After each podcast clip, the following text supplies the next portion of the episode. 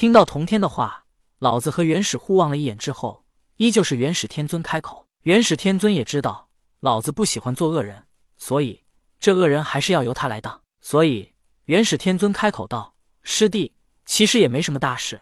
我与师兄这次来找你，是想要你与我们一同对付西方以及天庭。”童天问道：“他们还有什么值得我们出手的？我们已经贵为道教三清，凌驾于所有修道者之上，再出手对付他们，反倒显得我们小气了。更何况你们二人也都安排了人去西方，还有天庭，我想。”也没这个必要了吧？元始天尊和老子知道花果山的情况，童天也能算到以前的事，而且他还见过多宝和燃灯。元始天尊道：“不，西方教有接引准提二圣，天庭有玉帝王母二圣，所以我们三清必须一起现身，将天庭和西方教全部镇压，使他们知道我们三清的厉害，方便以后我们行事。”童天道：“西方教我可以帮你们对付他们，但天庭就免了。本来童天便有对付西方教的打算。”现在有老子和元始帮忙，何乐而不为呢？老子和元始想把他当枪使，他也可以把他们当枪使，无非是互相利用罢了。但元始天尊却说道：“你可以不帮我们对付西方教，但你必须帮我们对付天庭。”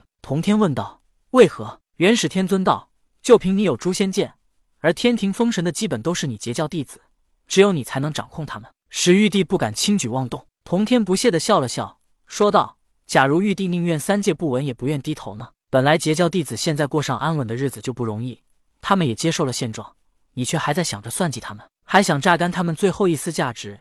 元始天尊，你也太过无耻了吧！顿了顿，童天接着说道：“假如我说我不从呢？”元始天尊毫不在意的笑道：“师弟，我想你会同意的，因为你有在乎的人。”童天脸色一冷道：“怎么，你们还想像当年一样对他们出手？”元始天尊道：“师弟，我从来没如此说过。”童天道：“但你确实如此想了。”但同时，元始的一番话让童天想起来，当初他去火云洞之时，轩辕对他说起的一番话，那便是他愿意为江江付出生命吗？而且，轩辕如此问，是因为伏羲算过一卦，伏羲算卦的结果，便是他是否愿意为江江去死。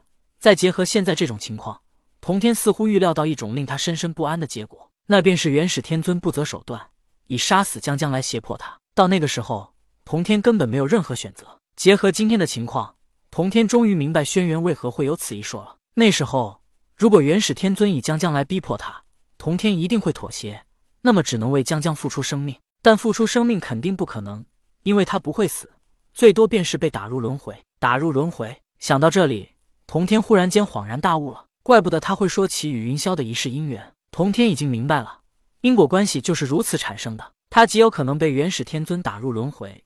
然后与云霄有一世姻缘，圣人出口有怨。圣人虽然力万劫不灭，但也却在这个世界内也被因果关系所影响，说出去的话也是收不回来的。而且因为圣人太过强大，他们说的话便是法旨，如帝王的一言九鼎一般。童天不知道是因为自己先与云霄有了这层关系，才导致因果改变，还是因为元始天尊早就如此打算，才导致他先说了那句话，导致有了现在这番因果。但无论如何。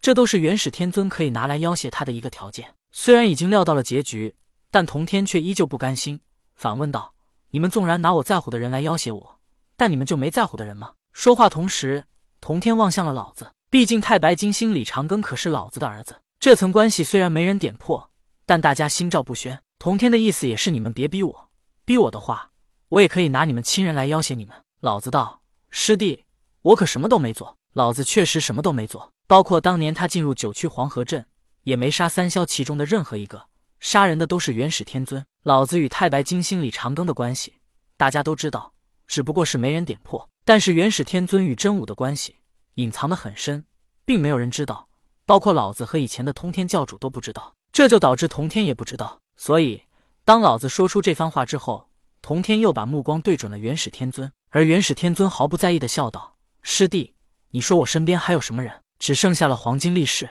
我没人在乎，你拿什么跟我斗？你永远都是失败者。既然说到这里，元始天尊也不在意侮辱童天会不会让他生气恼怒了。此时童天依旧有能力拿诛仙剑在元始天尊身上刺几个窟窿，不过他越是恼怒，只怕元始天尊会越开心。而且，纵然在元始天尊身上刺几个窟窿有什么用？童天确实也奈何不了他。童天确实很无奈，只能继续冷着脸说道：“说吧，你们想让我如何做？”但随即，童天又说道：“我童天在此立誓，如你们伤害我花果山的人与我在乎的人，我与你们不死不休。以往时候，童天从来没立誓，因为他一直都在完成通天教主的执念。可这一次，元始天尊说到江江还有云霄，这让童天动了属于自己的真火。既然圣人出口有怨，那么如果真到了那时候，就不死不休吧。